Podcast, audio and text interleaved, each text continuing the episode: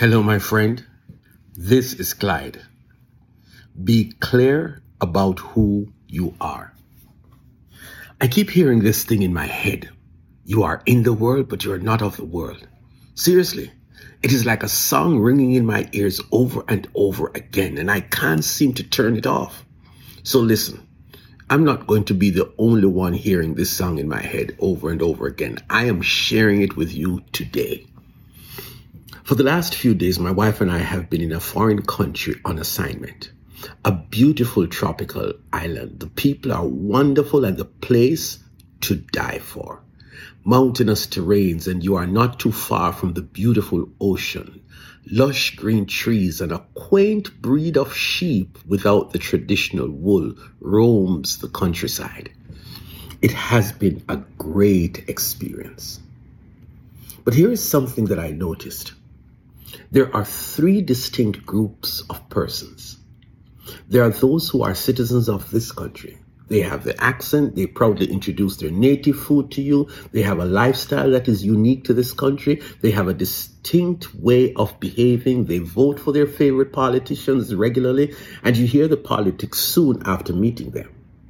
They belong to this country. Then there are many tourists around, people on vacation in the tropics, here to have a good time.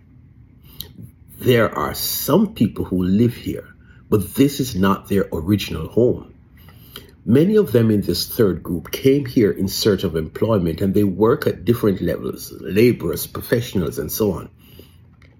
Many of those we met do not take on the identity as citizens of the country. They choose to retain their original identity based on the country they are from. Without realizing it, when you talk to them, you hear them casually refer to their original country as home. Easily, without thinking, without being facetious, but they know that this is not home.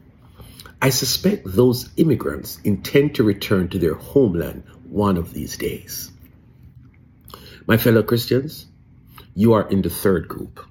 And we are going to talk about it because I want you to function as an immigrant. I want you to be fully aware that this is not home.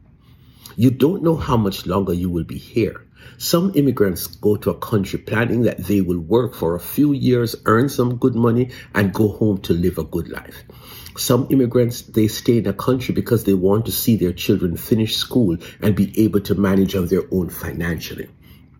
Some immigrants are living away from home because they were escaping some difficulties, but by and large, they say this is not their home.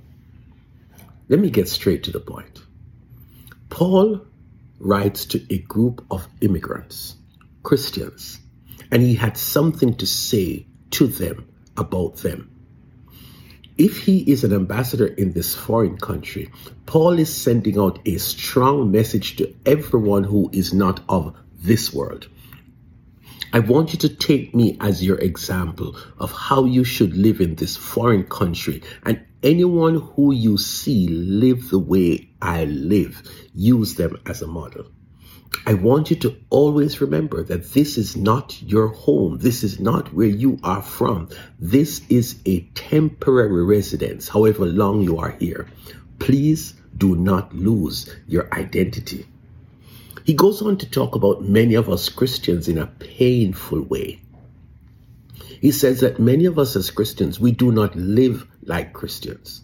We have covered over our identity as Christians by blending in with the world. How does he identify those? He says that they bring shame to the cross. Mm-mm-mm meaning they engage in a sinful lifestyle all year round that nobody would really know that they are Christians. Some immigrants are so simulated in the culture and lifestyle of this earth they live in that it is hard to believe that they were not born here, that it's hard to believe that they are born again. They master the accent of the foreign country. They have fully embraced the lifestyle and culture of the adopted country. Paul says that their main focus is to get all they can of the fun and pleasure that are available, to feed solely on worldly food. He says that those of our brothers and sisters are best described as folks whose minds are set on earthly things. It is so bad that even the natives think that they are one of us. In one of his writings, Paul says that we are ambassadors. An ambassador is on assignment in a foreign country and must always be the distinct representative of the country that sent him. Of course, there are some rogue ambassadors who neglect their assignment and bring shame to the office of ambassadors and are eventually recalled. What kind of ambassador are you? But Paul says this is not what we ought to be. Never forget that your citizenship is in heaven.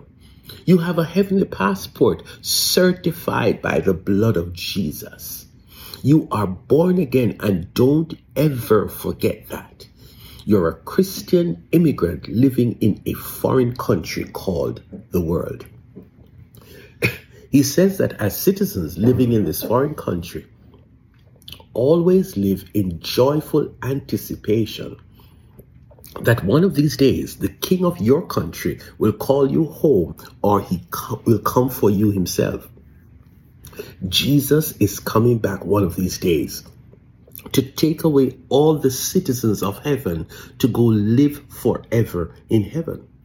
Oh, and it gets better. Paul goes on to paint a vivid picture of contrasts. He says that while we are living in this world, this foreign country, we have lowly bodies, bodies that decay, bodies that suffer sickness, bodies that experience hardships, lowly bodies, he says. But you know what will happen on that very special day that we all are looking forward to? Your lowly bodies will be replaced by a brand new special body. The mortal shall change into immortal and the perishable into imperishable.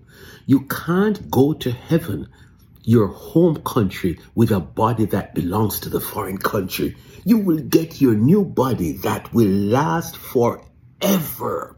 Glory! If you think I'm making this stuff up, Stop and go read Philippians 3, verses 17 to 21. One of these days, my friends, we are going home to spend eternity with Jesus.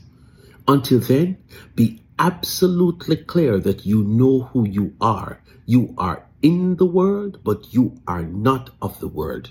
Your citizenship is in heaven.